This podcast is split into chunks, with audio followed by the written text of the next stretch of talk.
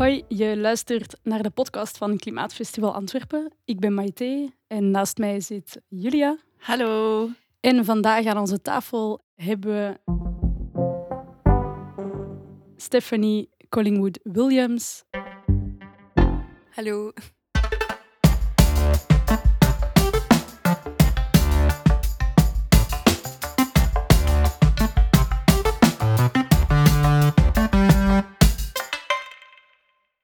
Is een uh, sociaal werker, antropoloog, gespecialiseerd in antiracisme en klimaatrechtvaardigheid. Klopt dat? Ja, dat klopt. Uh, ja, gewoon uh, ter verduidelijking, ik sociaal werkster, omdat ik dat vroeger deed en nu niet meer. Nu doe ik vooral trainingen geven rond klimaatrechtvaardigheid, intersectionaliteit, feminisme, biraciality, queerness enzovoort. Ja, en ik ben ook woordvoerster geweest op het moment van de Black Lives Matter-beweging in Brussel en Antwerpen, samen met nog twee andere mensen. Vandaag gaan we het hebben over ecofascisme. Geladen term. Ik moet zeggen, ik heb er eigenlijk nog niet heel veel van gehoord. Een term die eerlijk gezegd voor mij nog niet heel erg bekend is. Maar dat is niet erg, want Stephanie gaat ons daar vandaag een woordje uitleg over geven. Misschien beginnen bij het begin. Wat is ecofascisme?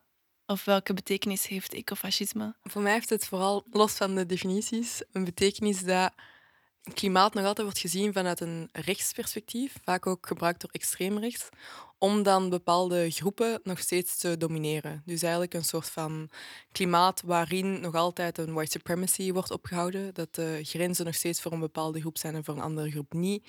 Dat de schuld van het klimaat eigenlijk ligt bij dan ja, soms Chinezen, wordt er gezegd, of bij Aziatische mensen, of dat mensen met migratieachtergrond te veel kinderen krijgen enzovoort.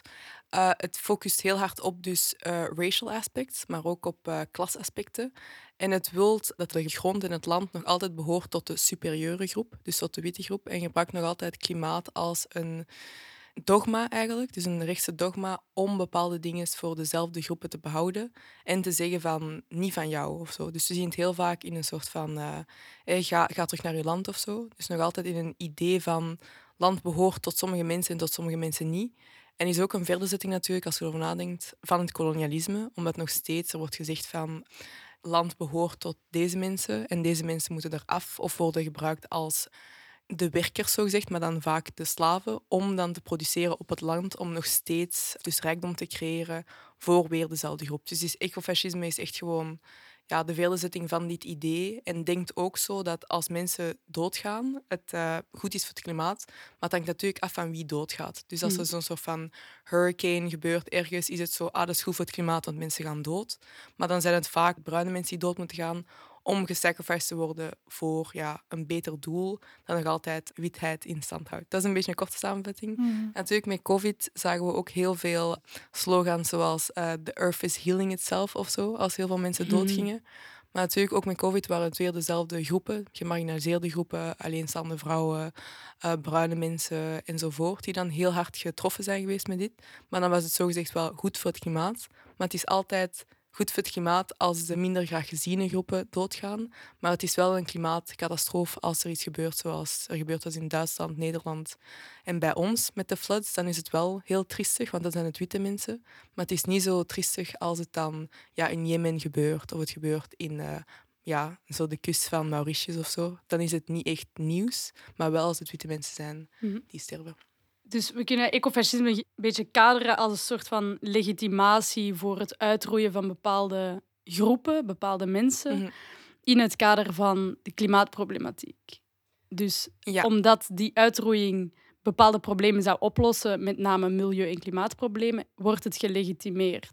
Dus een, een bijkomstig argument ter verdediging van een genocide, ter verdediging van mhm. een, van een uh, uitsluiting, van een uitmoording van bepaalde groepen. Ja, ja, dus nog steeds binnen het uitmoorden van bepaalde mensen weer. Hè. Dus het is wel, je wordt gelegitimeerd door ecofascisme. Maar natuurlijk, ecofascisme ligt heel hard naast climate racism eigenlijk. Hm. Dus die gaan een beetje hand in hand uh, en versterken elkaar.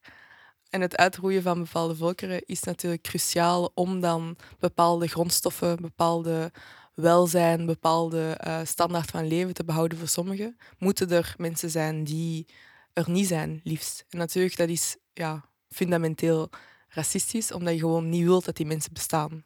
Kan je misschien nog iets langer stilstaan bij de link tussen ecofascisme en ecoracisme en welke rol dat ecoracisme of klimaatracisme daarin speelt? Ja, klimaatracisme is natuurlijk weer een ander thema. Maar uh, ja, dus dat is vaak dat je ook, dus wat ik daar juist zei van dan Duitsland of zo, dat dat dan wel zo erg is of een soort van internationale weerklank krijgt eigenlijk. Terwijl deze week zijn er bijvoorbeeld in Marokko bosbranden. Maar daar horen we zo niet zoveel over. Dus het is heel hard het contrast tussen opnieuw welke levens wel tellen, welke levens niet tellen. En met klimaatracisme zie je ook ja, gewoon het structurele element van racisme maakt dat naast grote uitstootplekken, zo je weet, kerncentrales enzovoort, daar zijn armere groepen. En die armere groepen zijn mostly people of color. Dus het is ook zo waar dat mensen kunnen genieten van natuur, heeft ook weer raciale aspecten. Dus mhm. bijvoorbeeld, je hebt dan de Red Belt, dat gaat in Amerika. En dat was dus waar dat er eigenlijk alleen maar people of color, zwarte mensen woonden eigenlijk. En daar gingen ze dus geen bomen planten omdat dat niet van belang was eigenlijk. Maar dan gingen ze wel in white neighborhoods heel veel bomen planten. Maar nu met klimaat zie je dus dat door de opwarming van de aarde die mensen harder getroffen worden door hitte.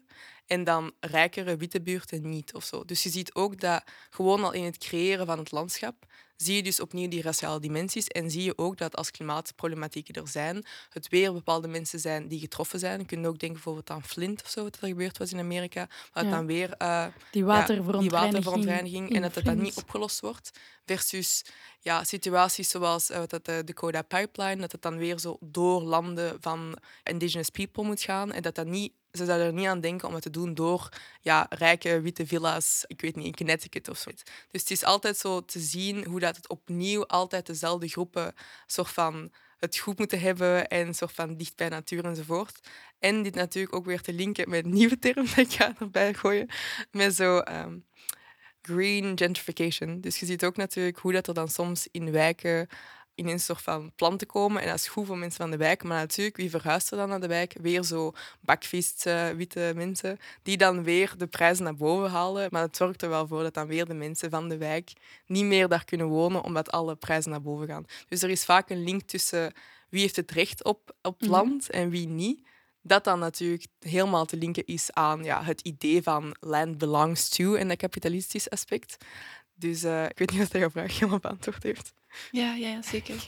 Om misschien even terug te gaan naar de term waarmee we begonnen zijn, ecofascisme. Oké, nationalistische groeperingen die eigenlijk klimaatverandering meer voor het voetlicht plaatsen en meer belang aan hechten. Dat is eigenlijk ook iets nieuw natuurlijk, want we, we associëren rechtse politiek toch ook wel nog vaak met klimaatontkenning. Daar lijkt me dat ecofascisme een beetje in contrast mee te staan. Mm zie je daar een nieuwe beweging in rechts eigenlijk, dat ze toch klimaat gaan incorporeren in hun politiek en dat ze eigenlijk van die klimaatontkenning toch meer gaan afstappen. Mm, ik denk dat het moeilijk is om te praten van rechts in het algemeen of zo. Omdat mhm. natuurlijk, ja, rechts hier en rechts daar heeft allemaal andere agenda's natuurlijk. Dus ik vind het moeilijk om daar een algemene uitspraak over te doen. Maar het is wel zo, bijvoorbeeld, dat wij altijd al gesprekken hebben over klimaatvluchtelingen, maar dan vooral mediterrane mensen die dus over de Mediterranee gaan of zo. En dat is al wel dat rechts daar een standpunt in neemt. Hè. Omdat dat gaat dan weer over die borders en migrants ofzovoort.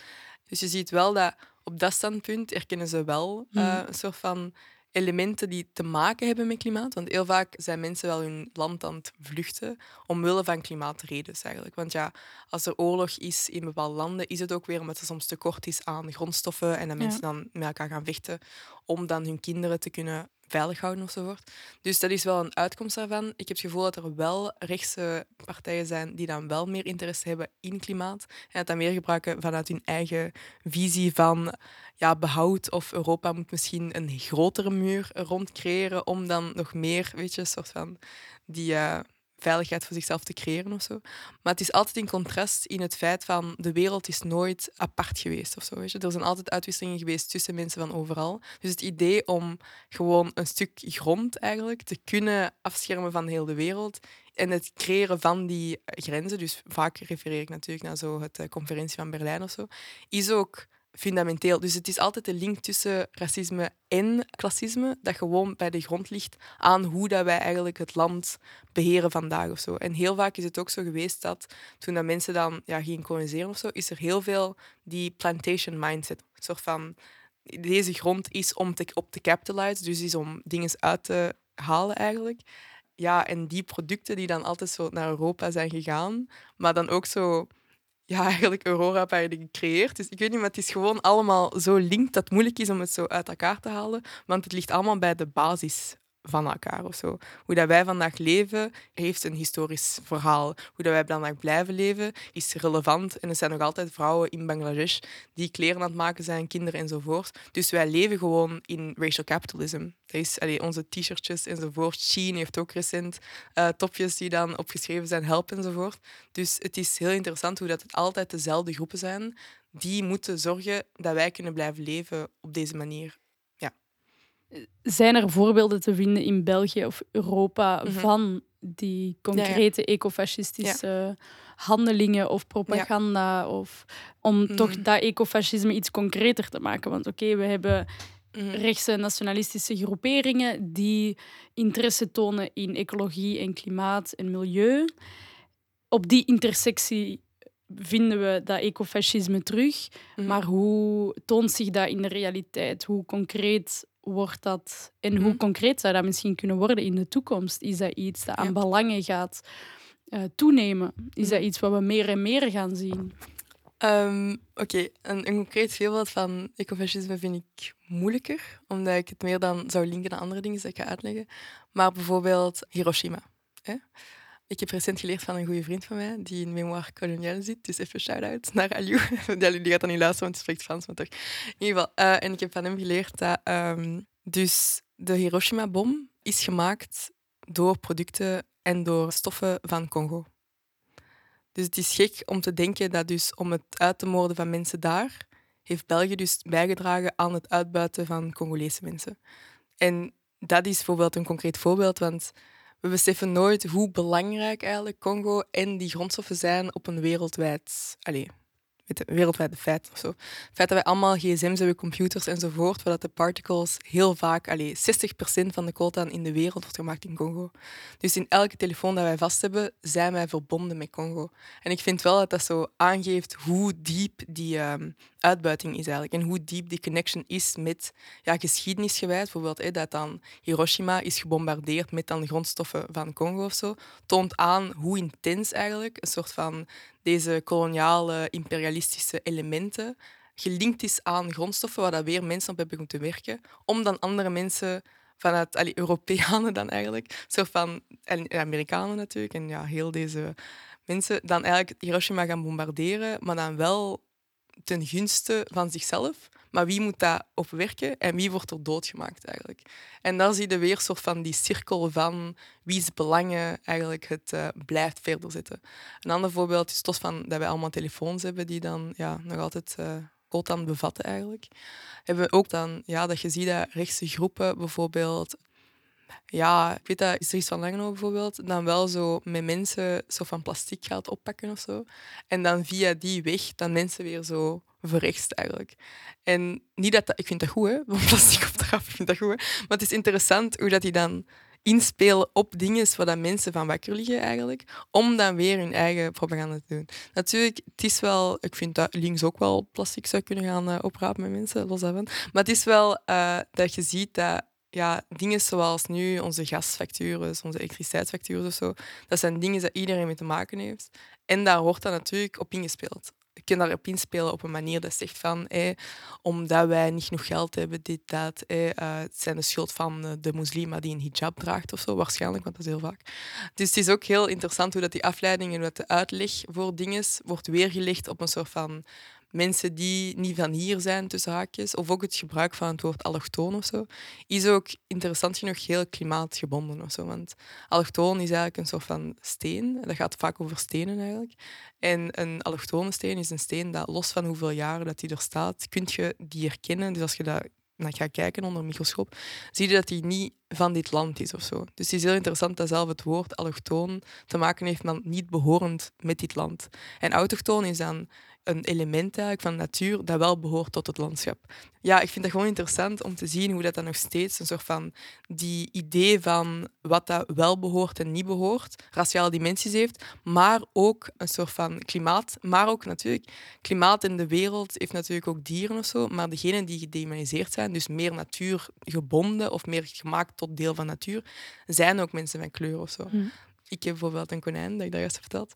En ik vind het interessant, want eh, ik heb een konijn, maar ik ben een zwart persoon. En het feit dat ik een konijn heb, zien mensen mij soms als meer menselijk. Omdat ik een dier heb of zo. En dat is heel raar dat dan mijn menselijkheid dan komt door een dier, maar ik dan als minder mens word aanschouwd zonder. Zo. Dus dat zijn gewoon kleine, kleine voorbeelden of zo, dat ik dan mensen niet denken allee, dat dat mijn konijn is of zo, of dat dat dan moet behoren tot een wit persoon of zo. Maar ik vind het gewoon raar dat dan soms mensen, want je ziet dat ook natuurlijk in fascisme op een ander vlak of zo, dat er soms eh, meer interesse is voor dieren of zo, en dat mensen dan zo helemaal eh, van slag zijn, er is een kat vermoord of zo'n shit. Maar dan niet van, er zijn eh, bijvoorbeeld ook weer op Marokkaan, in Marokko, Hm. je hebt ook zoveel mensen die dan ja, proberen naar Europa te komen, die ook zo, ik denk dat echt wel heel veel, ik weet niet meer hoeveel precies, ik denk toch honderd mensen of meer, die dan twee weken geleden allemaal vermoord zijn geweest of zo. Maar daar ligt niemand van wakker of zo. Terwijl als het in Oekraïne gebeurt, dan is het zo wereldwijde vlagjes, eh, support, la la la. Maar dan als het zwarte migranten zijn of bruine migranten die gewoon doodgeschoten worden door dan nog altijd een verderzetting van een Spaans kolonialistisch verhaal, dan is het zo don't give a fuck of zo. Dus het is interessant hoe dat mensen soms geïnteresseerd zijn in een catje of een olifant in de Antwerpse zoo die een baby heeft gekregen of zo, dan Ja. effectieve mensenlevens. Want ja, als het niet de juiste mensenlevens zijn, dan zijn het geen mensenlevens. Dus het is interessant hoe dat wij op een planeet wonen, eh, dus de aarde eigenlijk, en nog steeds aan het vechten zijn voor mensenrechten. Vind ik interessant. Dat we, dat we empathie tonen naar dieren, maar ook denk ik bepaalde dieren. Ja. Eh, andere dieren niet, bepaalde mensen, andere mensen niet. Ik denk, als we hier in België zeggen dat we paardenvlees eten, er zullen heel veel mensen gechoqueerd zijn. Misschien bij, als we zeggen hondenvlees, zullen er nog meer mensen gechoqueerd zijn. Maar koeien of varkens, dat eten we blijkbaar wel. En dat is niet zo gechoque- eh. Maar dat is interessant dat het zo een beetje genormaliseerd is en dat we zo algemeen afkeurend kijken naar iemand die hond eet en niet naar iemand die varken eet. Ja. Eh, en hetzelfde met natuurlijk gebeurtenissen, zaken, overstromingen die gebeuren in België, vinden we heel erg voor, voor de landgenoten, terwijl als er een brand is in Marokko. eh, Natuurlijk ook, eh, wat ik interessant vond, was op een bepaald moment was er een interview met zo die overstromingen van een Duitse vrouw. En zij zei dat ze het chockerend vond omdat het in Europa gebeurde. En dat vond ik interessant, dat zij vindt dat omdat het in Europa gebeurt, is Mhm. chockerend. En dat geeft ook aan een beetje het gevoel van onaanraakbaar of zo. Alsof dat alles dat gebeurt alleen maar gebeurt in zo niet-Europese, uncivilized landen of zo. Zelfs met Oekraïne, dat dan een Mhm. shock is van oh, this doesn't happen in Europe of zo. Terwijl als je kijkt naar oorlog of zo die gevoerd is en eh, ja, imperialisme en gewoon de cijfers, dat is gewoon veel in Europa of zo. Ja. Dus ik vind het wel interessant. En los van de dieren of zo die we opeten en die we doodmaken, wie maakt die dieren dood? Dat zijn geen hoogopgeleide eh Nee. professors die dit doen. Dat zijn migranten die niet veel keuzes Ja. hebben, die naar Europa komen en die dan de gruwelijke shit mogen doen van die varkens te slachten of ook ook vaak mensen met Mhm. beperkingen, Ja, ja, ja. mentale beperkingen. Ik ben, ben zelf nog in slachthuizen geweest Mhm. voor opnames. Ja, dat zijn ook heel vaak mensen die... Maar ik denk gewoon dat het interessant is dat de lelijke dingen moeten ook weer sommige mensen doen. en Ja, sommige mensen niet. Zo. Ah ja, wie moest er in de kolen gaan bij ons? Ah ja, dat waren Italianen, dat waren Marokkaanse ja. mensen enzovoort. Dat waren niet de Belgen of zo die dat moesten doen. Dus er is altijd iemand die je vindt, die soort van onder jou is, die vieze shit moet doen. En het is gewoon traumatizing, denk ik, om zo dieren te moeten dooddoen. Ik denk niet dat sommige mensen Mhm. meer capaciteiten hebben om te moorden dan anderen, tenzij dat we echt zo via een soort van psychisch gesprek gaan over eh, mental dingen. Maar eh, los daarvan denk ik gewoon dat het interessant is dat, dat mensen die al hebben moeten vluchten van gruwelijke shit, ook nog eens nu Ja. zonder keuze in slachthuizen gaan moeten doodmaken. Dus je hebt een dubbele gewoon. En die dehumanisatie blijft gewoon gaan. Los daarvan, als die dan een job willen vinden ofzovoort. Het is gewoon... Er zijn sommige dingen dat sommige mensen mee te maken hebben in elk element van hun leven of zo. Eh, nog iets dat ik Ja, zeg maar. dacht. Nee, zeg maar. Bijvoorbeeld, ik denk dat jullie allemaal eh, de film Up hebben gezien of zo. En uh, ja, ik vond het gewoon interessant, omdat dat is niet meer fictief of zo. Als je daar zo naar kijkt, dat is heel realistisch. In de zin van Elon Musk en Jeff Bezos en zo, die zijn effectief aan het gaan naar hè, de andere buiten de aarde, zou ik maar zeggen. Dus ik vind gewoon gek hoe dat er voor sommige mensen, en dan opnieuw dezelfde profielen, hè, witte cis mannen, die dan wel weg van de planeet kunnen gaan en nieuwe plekken kunnen gaan koloniseren of zo. En dat voor al ons, wij moeten gewoon hier achterblijven of zo. En wie zijn degenen die werken bij Amazon of zo? Mm Dat zijn ook heel veel again, people of color, zwarte mensen, gemarginaliseerde mensen, mensen die niet veel opties hebben of zo, die dan wel die billionaires kunnen ja, creëren of zo. Dus het is gewoon deze link tussen soort van racial capitalism, dat sommige mensen echt moeten ja, leiden, mogen zelf naar de wc, al die shit, om dan weer een bepaalde groep en dan die groep dan weer op handen wordt gehouden van hey, dat is zo cool en ik ben ook ambitie mhm. om een Jeff Bezos te zijn of zo. Uh, is het gewoon gek dat wij gewoon niet echt kijken nog steeds naar zo de verschillende mensen die nodig zijn om deze dingen te doen of zo, of om deze werkelijkheid in stand te houden, maar het wel mooi is. En vanaf het moment dat er dan zo gezegd wordt van hé, hey, dat, dat, kan niet, of dat is niet goed, of dit, dat, dan ben je een soort van, allee, doe niet zo emotioneel of zo. Dus het is wel heel interessant dat onze systeem fundamenteel eigenlijk een soort van aan de kant staat van degene die in macht is eigenlijk. En dat doet me ook denken aan zo'n proverb uh, dat ik soms naar refereer. Ik denk ook toen jij er was.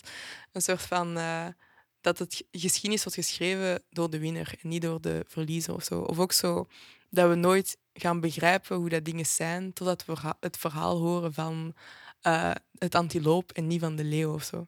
Dus ik vind het grappig hoe dat... Allee, grappig, ik vind dat niet grappig, ik vind dat cynisch, maar oké.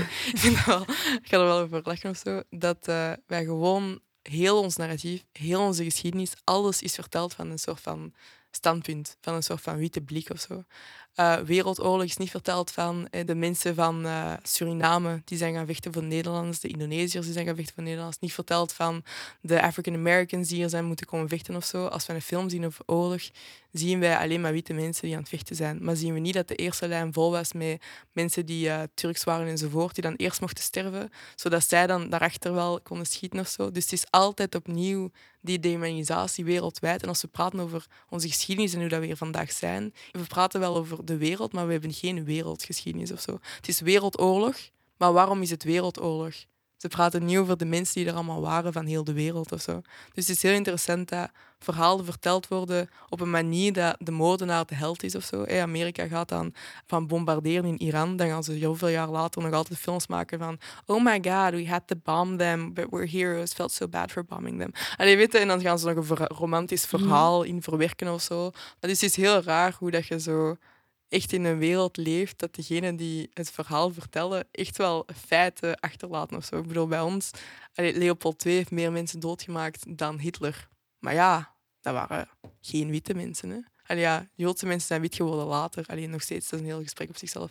Maar het is niet dat wij zo elk jaar wereldwijd een herdenking hebben aan de Congolese mensen, Burundese, Rwandese mensen die vermoord zijn geweest. Nee, maar we doen dat wel voor Joodse mensen of zo, want daar ligt de mensheid in. De mensheid ligt in witheid en ligt niet in alles dat niet wit is.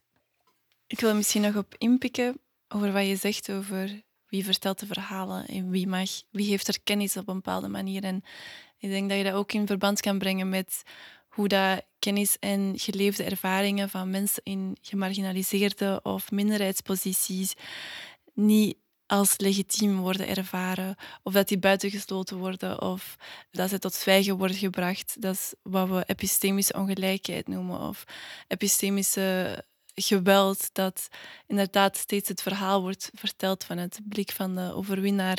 En ik vroeg mij af of dat jij dat ook ziet shiften. En dat je ook verhalen ziet naar boven komen die, die dat wel doen en die wel het verhaal brengt van hoe het is om in een gemarginaliseerde of minderheidspositie te zijn en die strijd te voeren. Uh, ja, wacht, ik heb daar een dubbel antwoord op. Zie ik dat veranderen? Ja, maar ik ga niet zeggen veel of zo. Ik ga niet mhm. zo, hoera, hip hoi, uh, mensen hebben bare minimum shit gedaan, ze hebben niet iemand betaald, uh, feest. Nee, sorry, ik ben gewoon zo heel het zijn. Dus ik zie dat, maar ik zie dat ook vooral in de groepen die ik zelf toe behoor of zo. een soort van als zelfsprekend of zo. Ik heb niet uh, het gevoel dat als ik zelf met queer mensen zit of black queer people enzovoort, dat ik het gevoel heb dat er zo moet uitgelicht worden. Ik denk dat er nog altijd uitleg gevraagd wordt. Dus mensen gaan niet zo Google searchen of zo, maar verwachten omdat jij in de ruimte bent, dat jij zo free education, free emotional labor moet doen. Dus dat, maar los daarvan, ik heb het gevoel dat er wel waarde wordt gehecht aan mensen uit gemarginaliseerde groepen hun kennis om mensen hun thesis te maken of zo. Want mensen gaan wel zo met 50 mensen die trans zijn gaan spreken, uh, of met allez, 60 alleenstaande vrouwen, of met vrouwen van kleur praten of zo'n shit. Dan is dat wel, maar het wordt niet gewaardeerd financieel. En daar gaat het over of zo. Mhm. Want mensen gaan dan onderzoek doen naar armoede of zo. Hè. Je gaat dan als middenklasse thesis-schrijver onderzoek doen naar armoede of zo. En gaat dan al die mensen niet betalen, maar dan ga jij wel de expert worden van armoede de volgende 50, 60 jaar. Allee, ja, En dan ga je een boek schrijven en zo. Dan ga je academisch helemaal acclaimed zijn. Dan word je uitgenodigd voor elke panel, 20 euro, allee, 200 euro erbij, dit, dat. Maar het is niet dat je zo die mensen iets hebt gedaan of zo. Je gaat dan ook zo in moeilijke taal gaan schrijven, dat ze er helemaal niks van begrijpen of zo. Dus het gaat erover, je doet dat niet voor hen maar je doet dat voor jezelf. En ik denk wel dat dat belangrijk is om dat te herkennen of zo. En dan, als er dan iemand zegt van, hey, zeg, eh, ik wil dat wel doen, maar kunt je mij daar een vergoeding voor geven? Dan is het helemaal schandalig. Zo, oh nee, hoe durf jij? Uh, wij, onze waarden zijn dit, dat of zo. Dus het is wel heel interessant dat er nog altijd deze paternalisme, deze uh, soort van, wij zijn superieur, maar wij hebben dat toch niet nodig, wij doen dat in onze vrije tijd. Ja, maar als jij betaald wordt door een VZW of je wordt betaald door je universiteit of al die shit en je zit daar allemaal mee u nog steeds allemaal witte mensen, maar dan gaat hij zijn bruin persoon één keer uitnodigen en dan moet je ook dankbaar zijn. Allee, je hebt die wel laten aanwezig zijn, maar het is niet dat je die betaald hebt. Het is niet dat je gezegd hebt van, allee, je hebt niet aangeboden om die te betalen. Je gaat ervan uit dat die nog altijd dankbaar moeten zijn om aanwezig te mogen zijn. Dan gaat hij die vragen stellen waar je zelf niet onderzoek hebt gedaan van tevoren of zo. En dan mag die liefst voor een hele zaal hun trauma's even uiten of zo. En dan gaan alle studentjes dat uitschrijven en wow, was so inspiring, hashtag, Maar dat is niet, mm. wij hebben gedaan, je gewoon hetzelfde hergecreëerd. Maar die mens was er wel, dus proficiat. Allee, en dan kun je nog subsidies stappen ook. Ja, het wordt ook dan vaak verkocht als van, ah ja, je krijgt een podium, je krijgt een plaats, je krijgt een spreekbuis. Uh, ja, maar het ding is, eh. je, je, ja, je krijgt, krijgt je dat echt eigenlijk? Ja, het wordt zo verkocht hè, en ze doen alsof, kijk, wij nodigen u uit, wij moeten u zelf niet betalen, want kijk wat jij krijgt. Je krijgt exposure. een publiek, je krijgt exposure. Ja, ja. Dat wordt gedaan bij kunstenaars, jonge ondernemers, jongeren, ook zeker mensen van kleur, queer personen. Mm ja. Terwijl um, als jij mij ziet, dan betekent dat dat ik al veel heb gedaan om er te zijn of zo. En wat ik interessant vind, is zo, ook zo'n zin dat ik soms gebruik in workshops. We are not the minority. We've been minoritized. Als je erover nadenkt over wie zijn de meeste mensen in de wereld, dat is niet Europa. Dat zijn geen witte mensen. Heel de wereld is people of color, buiten Europa en Amerika enzovoort. Dus wij, je ziet hoe diep dat machtssysteem is, dat alles dat wij zien op tv is white culture enzovoort. Maar al de rest van de wereld zijn wel zwarte en bruine mensen of zo. Dus je ziet hoe diep white supremacy is, dat die mensen er niet zijn, dus gewoon systematically, historically excluded. En dan ga je zeggen, je, je mag deze namiddag uh, en liefst uh, contacteren mensen u dan ook de dag van tevoren van ah oei, ik ben vergeten in mijn volledig wit panel dat ik geen vrouw heb of geen uh, zwart persoon. Kunt jij morgen tussen 1 en 2 beschikbaar zijn of zo? Niet dat jij job hebt of, of iets te doen of zo. Ik moet gewoon springen, want denk je wel dat ik aanwezig mag zijn en liefst gratis of zo. En wil jij ook nog vijf uur een presentatie voorbereiden of zo? Kei blij zijn of zo. En dan ben je nog arrogant dat je zegt van nee, sorry, dan vraag je zo je, allez, gewoon boundaries. Hè, van graag van tevoren weet ik dat, uh, niet last minute, moet betaald worden. Maar dan ben je zo grof van, ja, hè, dat moet, je moet gewoon altijd... Jee, hip hoi, denk je, wauw, decolonisatie, ja. ongelooflijk. dan, dan ben je professioneel, maar natuurlijk kaderen ze dat als grof zijn en ondankbaar zijn. ja denk, dat zijn ook dingen die wij meemaken.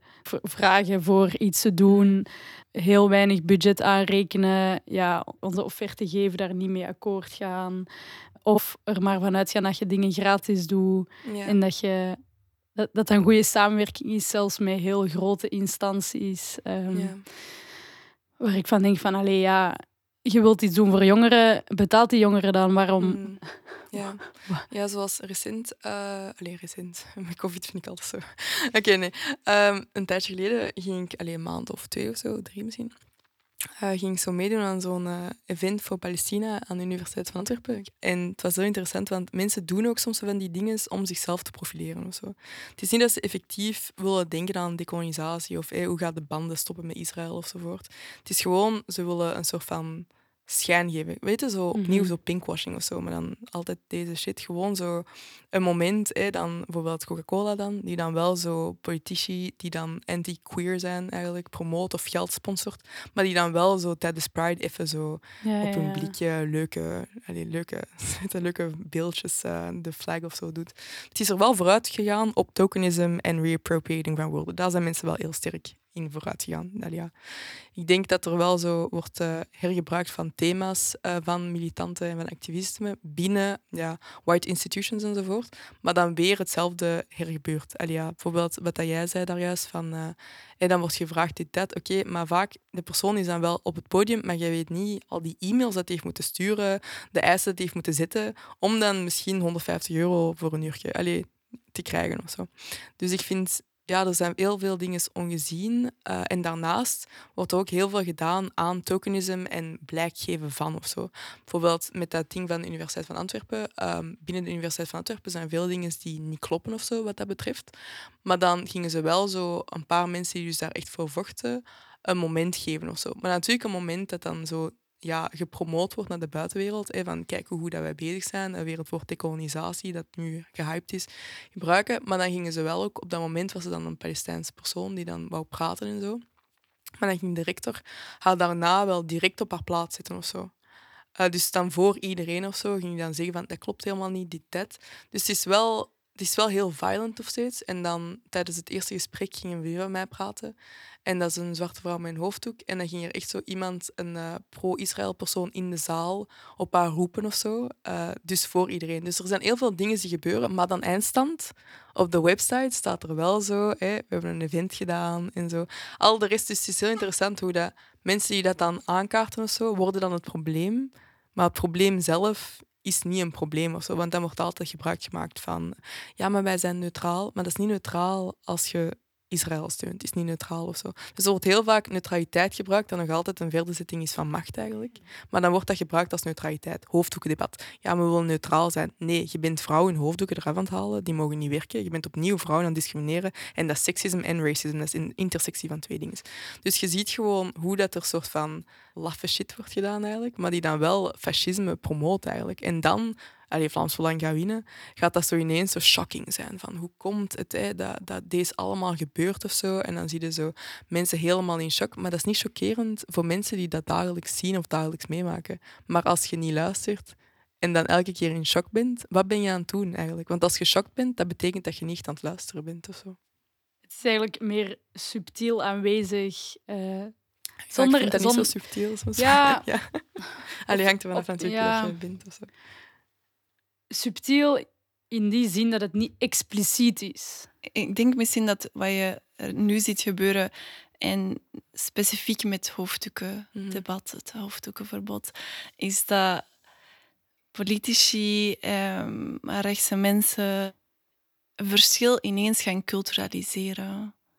Dus vroeger was het verschil vaak geracialiseerd, maar nu zijn we eraan voorbij, we zijn neutraal natuurlijk met aanhalingstekens. En is bijvoorbeeld het hoofddoekenverbod een culturele kwestie, een beschavingskwestie. Ineens is het ja, maar het Westen en democratie en daar moeten we voor vechten en dat zijn onze waarden. Terwijl eigenlijk in feite is het gewoon racisme, mm. is het gewoon islamofobie, is het vrouwenhaat. Mm. Maar ik denk dat je meer en meer ziet dat dat soort van ja, geculturaliseerd wordt en daarom louter een oneenigheid van meningen is. Terwijl dezelfde vormen van fascisme, van witte suprematie, zijn nog altijd de motivatie achter bijvoorbeeld het hoofddoekenverbod. Ja, ja 100%. Ja. En, en dat wil ik met zo het manier van framen of zo, is belangrijk. Want en hoe dat mensen dingen aanpakken, of het nu klimaat is of het hoofddoeken verbod ofzovoort. Het is gewoon je ziet gewoon altijd dezelfde patroon opnieuw. Of zo. Bijvoorbeeld, ja, dan, twee jaar geleden was het dan hè, dat jongeren die dan van Brussel kwamen, gecontroleerd werden op de trein en dan niet verder mochten of zo. Dit jaar was het ook in Gent dat ze dan uh, dit, dat, uh, niet op de trein naar Gent mochten of zo. En welke jongeren zijn dat? Jongeren van Brussel. Wie zijn jongeren van Brussel? zijn heel veel vaak Marokkaanse mensen, zijn vaak zwarte mensen enzovoort, zijn Congolese mensen enzovoort. Dus het is niet, ze gebruiken de woorden niet, maar de acties zijn hetzelfde of zo. En ik vind dat dat gewoon interessant is. En daar zie je ook mensen weer het co-opting van taal of zo. Hè? Want je kunt dan dat allemaal een ander woord gebruiken of zo. Maar het gaat nog altijd over hetzelfde. Eigenlijk. Exact.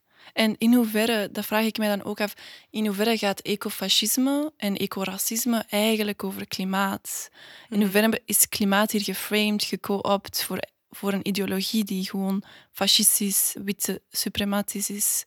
En in hoeverre Speelt het klimaat hier werkelijk een rol? Of is het eerder een instrument om een bepaalde ideologie vooral verder te zetten? Mhm. ja, Ik, ik, denk dat er ook wel een, een terechte angst is voor de gevolgen, gevolgen, gevolgen van klimaatverandering. Mhm. En natuurlijk, nationalistische groeperingen, fascisten, interpreteren die gevolgen van klimaatverandering natuurlijk voor zichzelf. Hun eigen leven komt op het spel te staan. Mhm. Ik denk dat klopt. Mhm. Hun leven komt op het hetzelfde staan. Natuurlijk, het leven van andere mensen, niet-westerse mensen, staat al jaren op het spel door klimaatverandering. Er, worden, er overlijden elke dag mensen door de gevolgen van klimaatverandering. Dus ik, ik denk niet per se dat dat een co-opting is of een, of een onterechte belangstelling. De vraag is natuurlijk wel op, op welke manier wordt het geframed en is het verhaal dat ecofascisten vertellen geen onvolledig verhaal.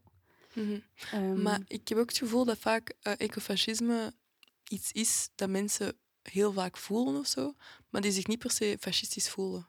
Omdat, mm. vaak, omdat wij zitten echt in een normalisering van rechts of zo. Dus uh, het is niet dat mensen denken van, ah oh ja, vreemdelingen dit of dat, dat die denken dat die fascistisch zijn of zo. Omdat die denken ook soms gewoon dat die zo bezig zijn met zichzelf te beschermen, wat dat inderdaad een uh, bezorgdheid is en dat natuurlijk gegrond is. Maar het gaat gewoon over het feit dat, oké, ecofascisme is natuurlijk een, een begrip enzovoort, maar het leeft echt wel in mensen hun levens of zo. In de zin van, kijk, mensen gaan inderdaad uh, impact hebben van klimaat, dat is zo. Maar het gaat opnieuw over hoe dat mensen daarmee omgaan of zo. Want waarom zou je alleen maar geïnteresseerd zijn in klimaat als het uh, Europa aangaat en niet als de rest van de wereld aangaat? En ik denk dat daar het probleem in ligt, omdat los of dat je nu links of rechts enzovoort bent, het gaat nog altijd over het defenden van whiteness eigenlijk. En als dan witte mensen in Europa, uh, soort van, want ja, het gesprek over klimaat en uh, heel die klimaatbeweging wereldwijd is begonnen wanneer we dachten van het gaat beginnen effect hebben op Europa of zo. Als de landen waren aan het afpakken van indigenous people of zo, en dat die werden vermoord om dan daar uh, witte zo settlements te kunnen doen en al die shit, dan was het ook een klimaatcrisis voor die mensen of zo. Wanneer uh, uw broers en zussen worden weggenomen van het land om die te verkopen aan de andere kant van de zee, dat is ook een klimaatcrisis. Mensen waren toen ook aan het vechten voor mhm. hun land, voor hun mensen, voor hun manier van leven, voor hun cultuur. Maar dat is niet wanneer het moment is begonnen. Het is alleen maar in de 2000e dat mensen zijn beginnen denken van oei, dit is een klimaatprobleem, omdat het ons begint aan te, aan te raken. En niet wanneer dat mensen generaties uitgemoord zijn, niet wanneer er genocides zijn, niet wanneer het ding is niet in het Westen gebeurt, dan is het geen probleem. Of als ja, Shell dingen doet met de Ogoni people of zo, is allemaal not een issue. Maar als het dan hier is, dan wel. En ik denk dat daar daar ligt dat fascisme in, dat natuurlijk volledig gelinkt is in witte superioriteit. En ik denk niet dat mensen daar bewust van zijn, maar dat zien als een soort van, dat is toch logisch of zo. En dat gaat terug naar die opmerking mhm. van die vrouw van, ik dacht dat het niet in Europa zou gebeuren.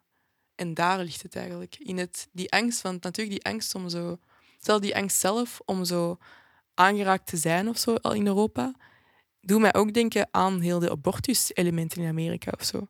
Want in Amerika het abortus, hè, dus de nieuwe, weet waar het over gaat, hè, van, dus die stemming en zo, dat gaat over witheid ook. In de zin van, dat gaat over borders en zo. En, en wie heeft er meer kinderen? Dat zijn mensen van migratieachtergrond. En hoe gaan wij eigenlijk ervoor zorgen dat er witte mensen blijven in Amerika? Ja, dan moeten witte vrouwen baby's krijgen. Hè? Allee, ja, snap je? Dus het gaat nog altijd over die dominantie of zo. En dat heeft nu dat heeft een spel op vrouwenlichaams of zo. En het is ook interessant, want we praten dan wel over handmaiden stelen enzovoort.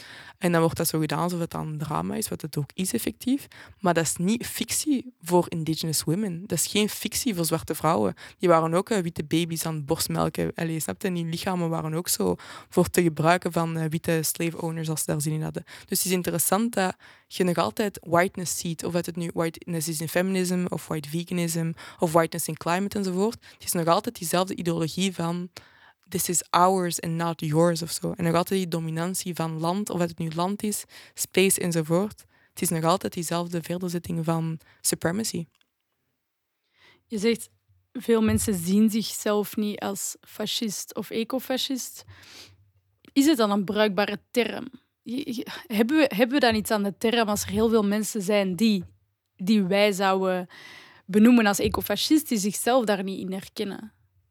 Um, ik denk dat ja, deze term of een andere term. Het gaat niet voor mij over de term of zo. Ik vind het gemakkelijk om woorden te hebben om dingen mhm. te, te plaatsen. Dat vind ik wel goed. Maar ik denk dat het niet belangrijk is, allez, voor mij toch, om een hele, dit is ecofascisme, la Omdat heel vaak gaat we nog, gaan we nog altijd een soort van, uh, ah, ik weet waarover dat je het hebt, uh, dit gaat over ecofascisme. Er is altijd een soort van element van uh, klasse of zo, met woorden. En ik denk dat er heel veel mensen zijn die dingen weten of zo, maar dat niet per se ecofascisme noemt. Dat kan iets anders noemen. Je kunt dat ook inderdaad, uh, ik weet niet, klimaatracisme noemen of zo. Mhm. Of je kunt gewoon zeggen dat dat racisme is algemeen. Voor mij gaat het niet zoveel over de woorden of zo, maar gaat gewoon over dat mensen begrijpen dat er iets is.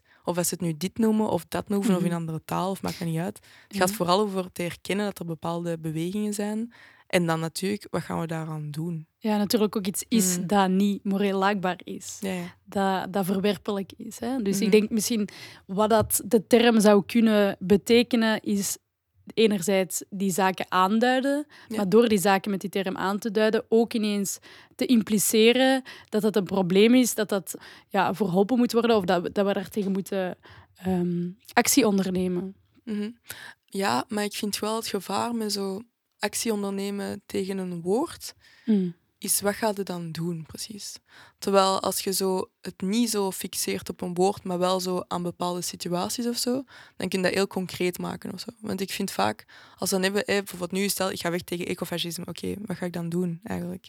Dus ik vind soms zo voor ja, tegen iets dat je benoemt als ecofascisme, een handeling, een collectief, een organisatie, ja, een maar aanslag. dat je ook wel werk doet aan het zo terug concreet te maken of zo. Want dan kun je zeggen, hey, wat er nu gebeurt in de haven van Antwerpen, zie ik als ecofascisme en is belangrijk omdat dit, dit, dit. Oké, wat gaan we nu doen?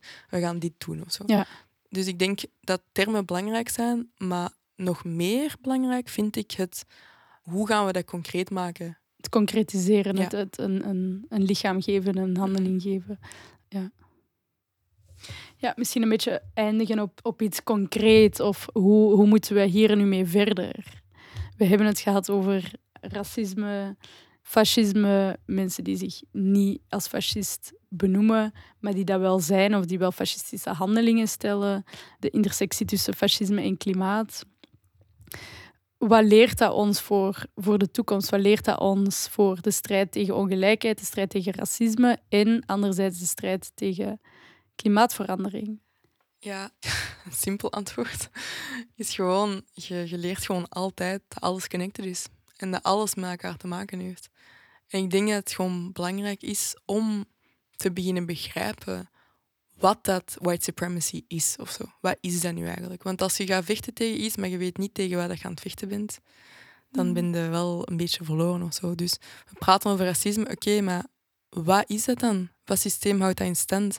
En ook zo dat mensen zich echt educaten, maar ook zo ja, fouten maken gaandeweg, maar dat beter doen of zo. Doe, je, allez, doe best of zo. Doe meer je best. Ik maak ook fouten en dan doe ik, zeg ik sorry en doe ik, probeer ik opnieuw. Zo. Ik denk dat het gewoon zo belangrijk is om te weten van, en jezelf te educeren in de systemen dat we in zijn. En dat dan veel te zetten in actie. Gewoon. Ja. Je zegt alles is verbonden mhm. met elkaar. Zou je dan kunnen zeggen dat de strijd tegen discriminatie, de strijd tegen racisme, dezelfde strijd is als de strijd tegen klimaatverandering? Nee. Gewoon omdat ik vind dat elke strijd ook hun eigen specificiteit heeft. Uh, natuurlijk, het is verbonden, hè, maar bijvoorbeeld ja, hoe dat de strijd die specifiek voor queer mensen is niet dezelfde strijd voor zwarte mensen. Nee. Is niet dezelfde strijd voor uh, cis-vrouwen of zo. Dat is niet hetzelfde. Maar natuurlijk zijn er veel overlappingen, omdat onze identiteit is niet eenzijdig. Maar dat is niet daarom dat de mensen allemaal hetzelfde meemaken of zo. Dus ik denk dat er een soort van beauty in diversity is of zo. En er is ook zo, in elk ding is er zo soort van hun specificiteit of zo. Maar het is niet daarom dat dat niet samen kan komen Mm. of dat je samen kunt komen in verschillende groepen om iets te doen. Maar je ziet ook, nu even terug naar dat van Amerika, als mensen alleen maar bezig zijn met zichzelf, dan ehm, creëren die ook geen eh, banden. Of zo. Mhm. Zoals nu wat er gebeurt met dan eh, ja, witte Amerikaanse vrouwen die dan eh, van slag zijn of zo. Waar waren die met de Black Lives Matter of zo? Waar waren die als trans mensen hun rechten zijn afgepakt of zo?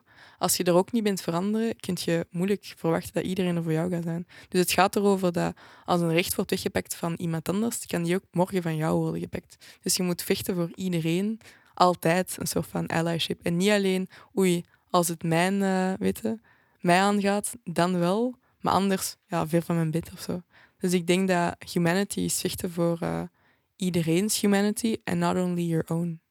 Dus de klimaatbeweging zou zich even goed moeten scharen achter de Black Lives Matter betogingen en andersom. Ja, ik denk dat andersom sowieso wel gebeurt. of ook wel heel vaak eigenlijk, om eerlijk te zijn. Maar ik denk gewoon dat andere mensen niet mensen steunen of zo, alleen maar als het is voor hun eigen politieke belangen of zo. Ja. Of dat zij een, eh, zwarte allee, dingen gaan zetten op hun Instagram of zo. Maar het is niet dat, dat mensen de link echt zien. Want ja, als je vecht voor klimaat, dan ben je ook eigenlijk grenzen in vraag aan het stellen. Wie wordt geïmpacteerd door die grenzen? Wel, dat zijn eh, migranten of zo. Dus het is gelinkt. Maar waarom gaat klimaat alleen maar voor jou over een vliegtuig? En wat voor klaselementen gaan daarover? Waarom kunt jij zeggen van ik ga met de boot eh, naar daar of zo? Maar dat gaat niet voor andere mensen. Dus het interessante is, je ziet alleen maar dingen vanuit jezelf. En dat maakt dat je niet intersectioneel bezig bent of zo. Want klimaat gaat niet over een vliegtuig, dat gaat ook over mensen die eh, hongersnood hebben. Dat gaat ook over mensen die grenzen overgaan. Dat gaat ook over mensen die nu in de huismarkt eh, geen opportuniteiten krijgen. Want wie zijn degenen van wie het grond is of zo? Het gaat allemaal over klimaat. Maar als je klimaat alleen maar ziet met ik ben een bio-drinkbus gaan kopen aan 17 euro in deze chique winkel, ja, dan mist het een beetje de point, denk ik. Stephanie, dankjewel voor dit gesprek. Het gaat nog lang nazinderen en ik denk dat dat voor velen zo zal zijn. We hebben echt enorm veel geleerd, dus bedankt. Graag gedaan, dank je om Ja. mij te, uit te nodigen en te hebben en zo.